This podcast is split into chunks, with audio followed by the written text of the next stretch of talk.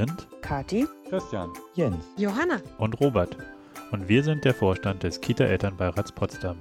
Schön, dass ihr unseren Podcast einschaltet. Bei Familiär sprechen wir mit Menschen vor und hinter den Kulissen der Kindertagesbetreuung, mit Politik und Verwaltung, mit Trägern, Pädagoginnen und natürlich mit den Familien. Und jetzt Ohren gespitzt und zugehört.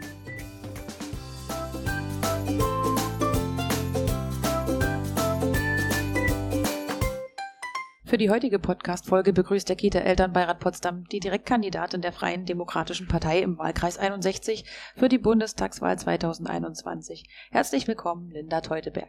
Hallo, vielen Dank für die Einladung. Ja, für den Kita-Elternbeirat sind heute dabei Katharina Kahl. Und Christian Gottschalk. Ja, wir wollen dich kurz vorstellen. Du bist geboren 1981 in Königs Wusterhausen, aufgewachsen in Görsdorf bei Storkow, Abitur am katholischen Gymnasium Bernhardinum in Fürstenwalde-Spree, von Beruf Rechtsanwältin, wohnst in Potsdam, bist verheiratet, seit, 18, äh, seit 1998 Eintritt bei den äh, bist du bei den Jungen Liberalen eingetreten, 2000 in die FDP und seit 2017 im Bundestag. Welche Berührungspunkte hast du mit dem Thema Kindertagesbetreuung? Ähm, insbesondere natürlich auch die eigene Erfahrung. Ich war zu DDR-Zeiten in einem evangelischen Kindergarten. Ähm, war eine sehr schöne Erfahrung in vielerlei Hinsicht. Und ähm, dann natürlich politisch habe ich mich damit auch beschäftigt, sowohl kommunalpolitisch als auch jetzt als Bundespolitikerin. Und ich gehe sehr gerne zum Vorlesetag zum Beispiel, auch in Kitas und Grundschulen. Äh, das macht mir viel Freude. Das hört sich spannend an. Ja, als Einstieg in die Materie zum Warmlaufen haben wir ein kleines Spiel vorbereitet. Wir haben hier eine kleine Kiste mit äh, mehreren Stichpunkten zum Thema rund um die Kindertagesbetreuung. Ich würde da dann äh, einige von ziehen und dich bitten wollen, mit ein oder Mhm. zwei Sätzen kurz darauf zu antworten. Kita-Küche. Kita-Küche. Ganz wichtig. Ähm, gesundes Essen ist äh, wichtig, um sich konzentrieren, sich gut entwickeln zu können. Und ähm, insofern ein ganz wichtiger Teil der Kita. Elternshuttle oder Elterntaxi. Ähm, ja, bestimmt oft wichtig, ne? Fahrgemeinschaften auch zwischen Eltern. Ich kenne das jedenfalls auch vom Land selber aus meiner Schulzeit sehr stark, dass Eltern zur Schule fahren. Äh, Bildungszugang. Äh, ganz äh, wichtig, ganz elementar, ist für uns eine, eine wichtige äh, öffentliche Aufgabe, die Chancen am Start äh, für alle Kinder zu sichern. Helikoptereltern. Ähm, ja, oft Gegenstand von, von, ähm, von ähm, Hohn und Spott. Ähm, ich glaube, es ist immer eine Herausforderung, die, das richtige Maß zwischen Fürsorge, Behüten und ähm, auch Kindern genug Freiraum lassen, eigene Erfahrungen zu machen, zu geben. Und zuletzt der Punkt Kinderrechte. Ähm, Kinderrechte sind ähm, ganz wichtig, weil ähm, Kinder Menschen sind mit eigenen Rechten, eigenen Bedürfnissen. Okay, danke für den Einstieg. Ähm, du hast vorhin gesagt, äh, ja, du warst selber in der, ähm, in der Kindertagesbetreuung. Was hattest du denn so für schöne Erfahrungen damals? Ähm, das waren sehr engagierte, sehr liebevolle Erzieherinnen dort. Ich habe übrigens die entgegen dem Klischee die Erfahrung gemacht, dass ähm, es in der DDR, besser gesagt, meine Mutter hat natürlich die Erfahrung gemacht, in der DDR gar nicht mal für jeden einen Betreuungsplatz gab. Das hat mir allerdings aus heutiger Sicht ein Glück verschafft, dass ich nicht in die Kinderkrippe musste und meine Großmutter, die DDR-typisch auch noch sehr jung war, die war 41, als ich geboren wurde, die ist dann ähm, zu Hause geblieben, äh, kurze Zeit, also gewisse Zeit, bis, äh, bis der Einstieg in den Kindergarten war, was in der DDR eher stigmatisiert wurde, wenn äh, mal Eltern auch zu Hause bleiben oder in dem Fall Großeltern, um Kinder zu betreuen. Ähm, und ähm, ich habe in der Kita, in dem Kindergarten sehr gute Erfahrungen gemacht. Viel äh, Förderung, ähm, andere Kinder, mit denen ich mich gut verstanden habe. Ähm, weil es wiederum eine evangelische Kindergarten war, sogar eben auch Kontakte mit Kindertagesstätten ähm, im Westen und auch da Besuche von dort. Ja. Spannend, Dankeschön. Eins deiner Wahlplakate sagt, der Schulweg muss wieder in die Zukunft führen. Was können wir uns darunter vorstellen?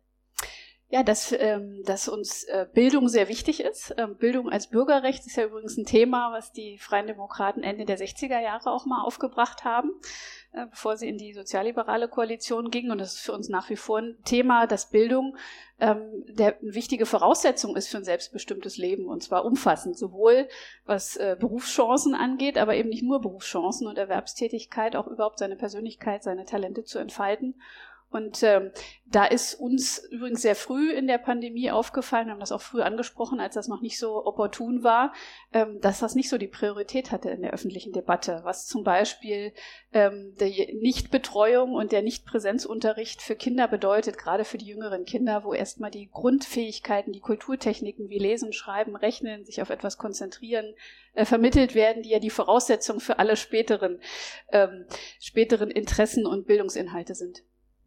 Das stimmt. Da kann ich auch ein Lied von singen. Ja. Zum Thema Föderalismus in der frühkindlichen Bildung beziehungsweise in der Elementarbildung. Verantwortlich sein äh, will jedes Land beziehungsweise jede Kommune für die Kindertagesbetreuung. Aber das Geld soll idealerweise von übergeordneter Ebene kommen. Was bedeutet das für die Qualität? Na, es sollte jedenfalls nicht bedeuten, was wir allzu oft beobachten, dass das dann zu so einem äh, Verschiebebahnhof oder äh, Verweisen auf andere Verantwortlichkeiten führt. Es ist einerseits sehr richtig, dass wir ähm, einen, einen äh, Staat haben, in dem auch viel Verantwortung vor Ort äh, subsidiär wahrgenommen wird in Kommunen. Das ist schon besser als rein zentralistische Systeme, weil oft auch die Menschen vor Ort besser wissen, was gut ist. Ähm, und gleichzeitig setzen wir uns dafür ein, dass auch der Bund ähm, das stark fördert und, und ähm, haben zum Beispiel uns ja im äh, Bundestag ganz konkret dafür eingesetzt, das Kooperationsverbot abzuschaffen, sodass mehr Bundesförderung äh, möglich ist im Bereich Bildung. Das betrifft Kitas und auch Schulen, wie beim Digitalpakt. Insofern, ich glaube, wir brauchen da wir sollten auch die Kommunen übrigens und die, das, die Länder nicht aus der Verantwortung äh, entlassen. Die haben nämlich in den letzten Jahren sehr viel zusätzliches Geld vom Bund bekommen. Das sollten sie dann auch entsprechend einsetzen für Bildung vor Ort. Ähm, aber wir wollen das auch, äh, dass wir ähm, im Föderalismus gleichzeitig hohe Qualitätsstandards bundesweit haben, auch beim Thema Qualität der frühkindlichen Bildung, haben dazu auch einen Antrag im Bundestag eingebracht und ähm, haben dazu auch konkrete Vorschläge. Sehr gut. Kommt die Kindertagesbetreuung aber durch die Zuordnung zur kommunalen Daseinsvorsorge vielleicht zu kurz, wenn der Fokus auf Einsparung im städtischen Haushalt liegt?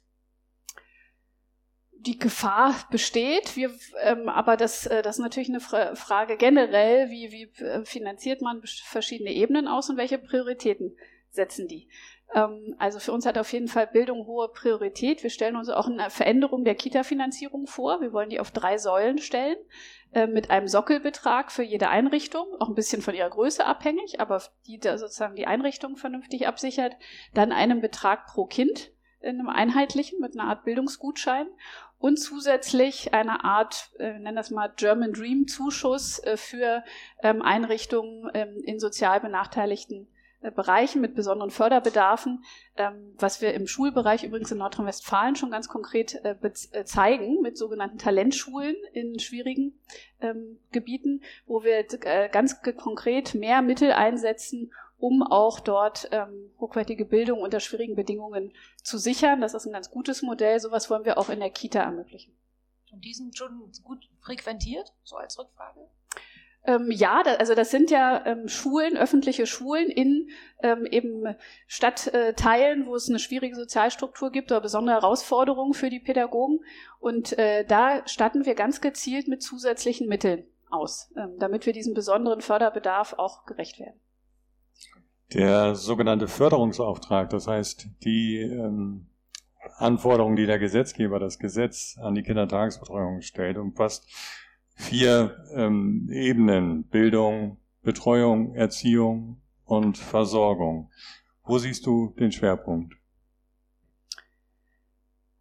Also die, die Bildung ist natürlich besonders wichtig, weil für den, für den Bildungserfolg insgesamt, sowohl jedes einzelnen Kindes als auch gesellschaftlich, ist schon die frühkindliche Bildung von ganz besonderer Bedeutung.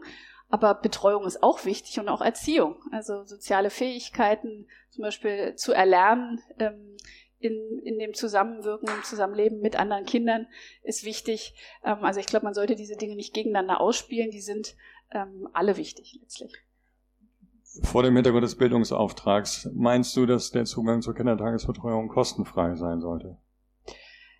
Uns ist zum einen wichtig, also ich sehe die, die Kostenfreiheit nicht als die oberste Priorität. Ich finde, gerade weil es um den Bildungszugang und um die Förderung von Kindern geht, in diesen frühen Jahren, die entscheidend sind für ihre späteren äh, Möglichkeiten im Leben, ähm, halte ich die Qualität für das noch wichtigere Kriterium. Deshalb würde ich äh, äh, immer die äh, Verbesserung des Betreuungsschlüssels und der Qualität der Betreuungs- und Bildungsangebote, die würde ich immer die erste Priorität geben, bevor das Ziel der äh, vollständigen Gebührenfreiheit irgendwie angestrebt wird. Wichtig ist, dass kein Kind und da kann man jetzt immer streiten über die konkreten Staffeln und wie die Kommunen das ausgestalten, die Elternbeteiligung. Aber dass es eine einkommensabhängige Beteiligung gibt, die sicherstellt, dass aber kein Kind aus sozialen Gründen nicht in die Kita kann und deshalb irgendwie ausgeschlossen wäre von frühkindlicher Bildung. Das ist wichtig.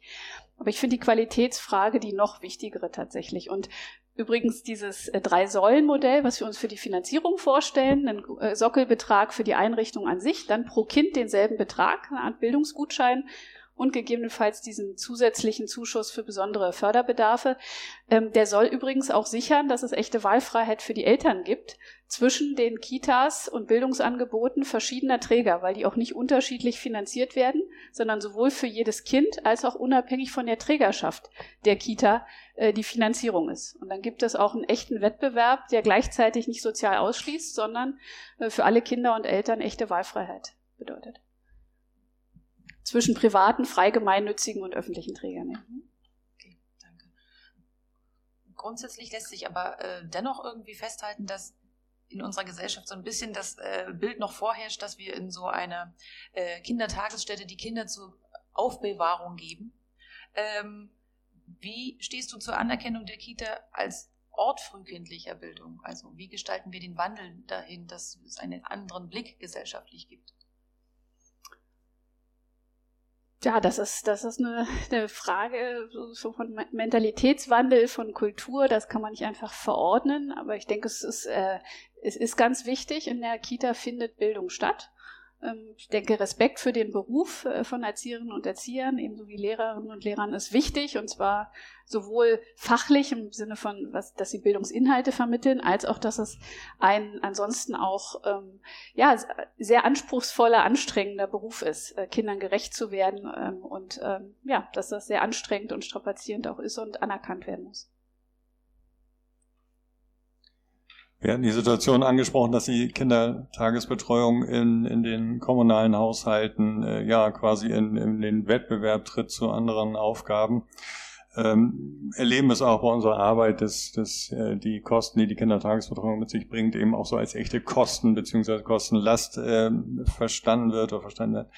Ähm, wir gehen eher davon aus, dass, dass man das Ganze als Investition sehen sollte. Ähm, meinen, dass es jeder Euro, den man in die Bildung äh, investiert, sich für die Gesellschaft äh, um, um ein Vielfaches rentiert.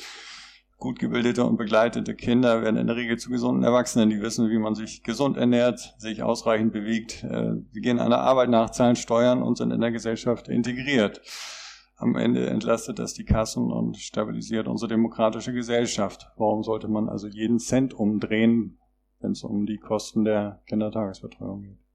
Also ich finde, wir müssen da Prioritäten setzen und das ist ganz wichtig. Andererseits geht natürlich trotzdem schon, dass man auch wichtige Ausgaben, das ist wie im Privaten auch, trotzdem aus seinen Einnahmen finanzieren können muss. Sonst ist das nicht nachhaltig. Da muss man auf andere Dinge verzichten und Prioritäten setzen. Ähm, aber natürlich gehört das eher zu den wichtigen Aufgaben und wir müssen dann schauen, ähm, wo es gibt auch andere weniger wichtige Aufgaben, die trotzdem manchmal Kommunen oder Staat wahrnehmen. Also insofern natürlich ist das eine Investition und trotzdem muss man auch Investitionen äh, solide finanzieren und kann nicht beliebig Schulden aufnehmen. Die will man ja auch nicht Kindern hinterlassen. Das gilt in der Familie genauso wie in der Gesellschaft. Äh, deshalb ist das gar kein Widerspruch. Äh, auch, Finan auch Investitionen muss man irgendwie aus dem, was man erwirtschaftet hat und was man im Haushalt hat, finanzieren. Aber es ist eine Frage der Prioritätensetzung und ähm, Kitas und allgemeinbildende Schulen sind anders als manche andere Dinge eine öffentliche Aufgabe. Stimmt. Ja, du hattest kurz gerade eben nochmal angesprochen, ähm, wie ihr zum Personalschlüssel steht oder auch zum Personaleinsatz. Ähm, nun ist es ja so, dass wir den ähm, auf Bundesebene schon längst äh, über die letzten Jahre für Kita-Plätze zumindest große äh, Investitionen getrieben haben, aber um Plätze zu besetzen, fehlt halt irgendwo Personal. Ähm, wie kommen wir an die Fachkräfte, die uns fehlen? Hm. Das ist überhaupt keine einfache, triviale Frage, weil ähm, durchaus ja in anderen Bereichen, übrigens in anderen Berufen, es auch Mangel gibt und das auch übrigens nicht nur eine Frage von Bezahlung oder Anerkennung ist, sondern auch eine Frage des demografischen Wandels, dass wir auch in manchen anderen Bereichen zu wenig Menschen haben, die bestimmte Berufe ausüben möchten. Aber umso mehr müssen wir einiges tun, um den Beruf attraktiv zu halten und attraktiver äh, zu machen und äh, insbesondere auch ähm, gute Aus- und Weiterbildungsmöglichkeiten, Aufstiegsmöglichkeiten eröffnen, aber gesellschaftlich eben auch Anerkennung dafür, dass äh, Kita-Bildung bedeutet, dass das ein anspruchsvoller pädagogischer Beruf ist, zeigen. Ähm, da müssen wir ganz viele Maßnahmen ergreifen. Ich glaube auch der, der Punkt des Personalschlüssels würde die ähm, Fachkräfte ja auch entlasten an der Stelle, an dem Genau, weil sie nicht mit ständiger Urlaub, Überlastung genau. und Mangel arbeiten ne? und Überstunden oder Krankenstand und so. Das äh, gehört natürlich schon zu den Arbeitsbedingungen dazu.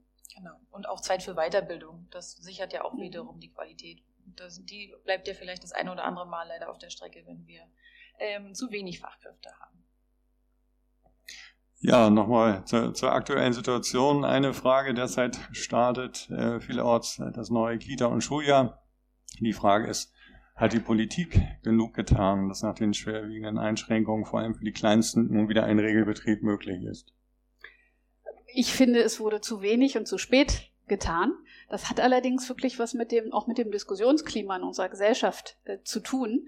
Das klingt immer ein bisschen blöd, wenn man so sagt, äh, wie es in der Vergangenheit war, aber wenn, wenn ich dazu eine Bewertung abgeben soll, ich habe letztes Jahr im 2020 schon Anfang April in einem Interview zum Beispiel gesagt, wir müssen, auch wenn jetzt Not Maßnahmen notwendig sind, zu Beginn der Pandemie, dürfen wir über die Folgen und über die ethischen Dilemmata nicht schweigen, sondern müssen uns die bewusst machen und damit verantwortlich umgehen und zum Beispiel früh beginnen zu überlegen, wie kann man Schulen und Kitas wieder öffnen, sobald das irgend möglich ist nach der ähm, Infektionslage und dass da das ja nicht so trivial ist, sondern man überlegen muss, wie gehe ich mit den Räumen, die ich habe und dem pädagogischen Personal, was begrenzt ist, wo setze ich Prioritäten, wie kann ich wieder öffnen auf eine verantwortungsvolle Art, wie werte ich die Daten besser aus, die ich habe dazu, wie die wer wie ähm, infektionsgefährdet ist oder andere gefährdet.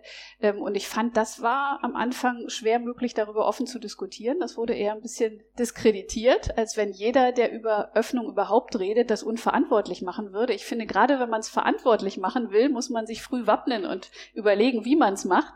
Wir haben dann ein paar Wochen später erlebt, als die Leopoldina-Studie kam, wie umstritten das nämlich ist. Ob man mit den Kleinsten anfängt, zum Beispiel in der Schule, oder eher mit den älteren Schülern, die näher am Abschluss sind.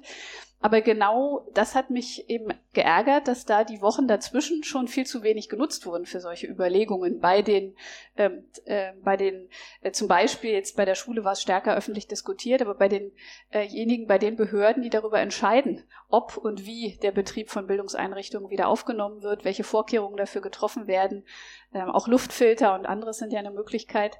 Ähm, die Debatte, die war zu wenig offen. Also sozusagen erstmal diese Grundeinstellung zu haben, wir können jetzt nicht dauerhaft schließen oder müssen mindestens darüber reden, welche Folgen hat das und können wir die verantworten. Und die sind natürlich für die Jüngsten am tiefgreifendsten, weil man da Fähigkeiten erlernt, die man nicht einfach so nachholen kann, wie man vielleicht bestimmte Texte einfach nachholt zu lesen oder so, die in späteren Schuljahren mal irgendwie ausgefallen sind, sondern diese Grundfähigkeiten, dass man zuverlässig lesen, schreiben, rechnen lernt und auch bestimmte soziale Fähigkeiten zu Beginn und motorische in Kita und Grundschule, ähm, das ist nicht einfach aufzuholen. Und das hat mir zu wenig eine Rolle gespielt, aber das war eine Zeit lang nicht so opportun zu diskutieren. Ja, das ging uns, glaube ich, ganz genauso an. Äh, auch auf der kommunalen Ebene, äh, bei der wir uns eingesetzt haben dafür, dass wir tatsächlich offen über mhm. sinnhafte Öffnung sprechen. Ähm, ja, da wurde man auch das eine oder andere Mal, sagen wir, ähm, ja, eher zurechtgewiesen. Mhm. Genau. Und ähm, auch was du sagst, der Punkt, ähm, dass die kleinen ähm, vieles wichtige lernen in diesem Zeitraum. Das war das, war das eine, was irgendwie in der Einschränkung äh, für, für, die gravierend war.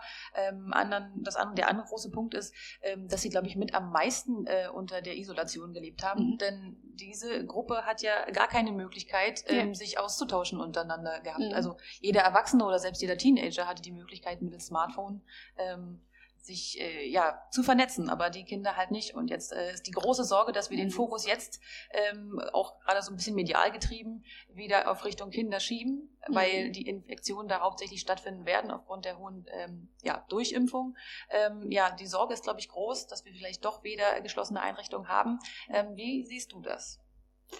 Ja, wir müssen alle vernünftigen Wege ähm, ausloten und nutzen, wie wir das vermeiden können und irgendwie verantwortlich Unterricht und frühkindliche Bildung ähm, ermöglichen können. Und da müssen alle, alle Möglichkeiten ausgeschöpft werden von Tests. Zum Beispiel mit den Lolli-Tests gibt es auch gute, bessere Erfahrungen, sowohl in manchen Nachbarstaaten als auch in einigen Bundesländern schon, als mit dem, was hier ursprünglich in Brandenburg praktiziert wurde beim Thema Schüler und Testung.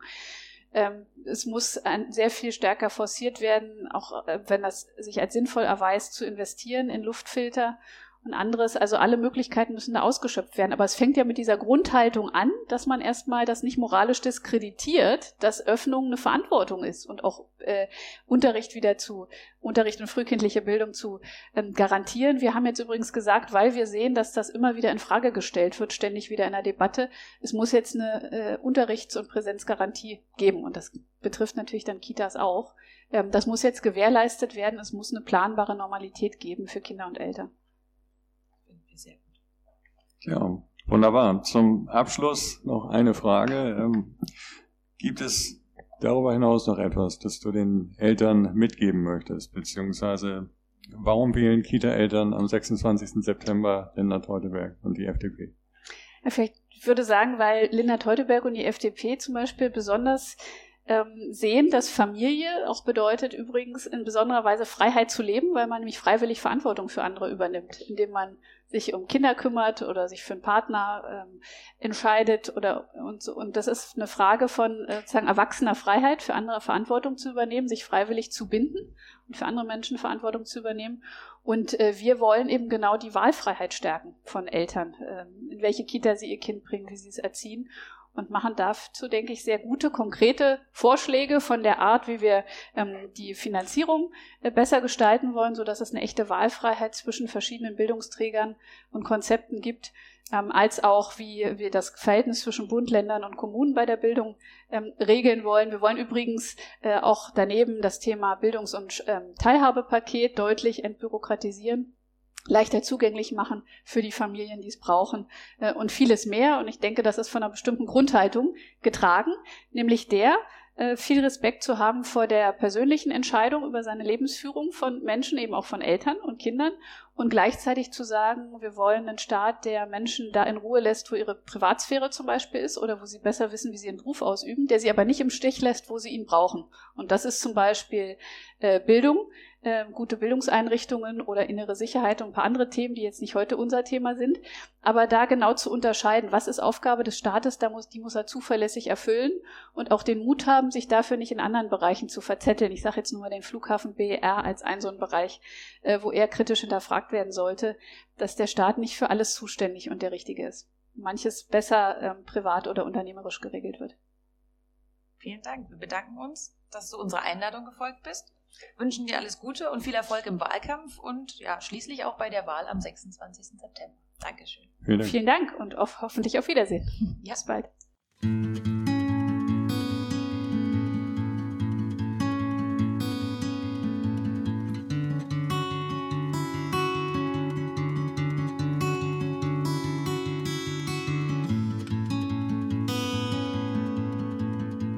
Familiär ist der Podcast des Kita-Elternbeirats Potsdam, aufgezeichnet im Pop-Up Babelsberg.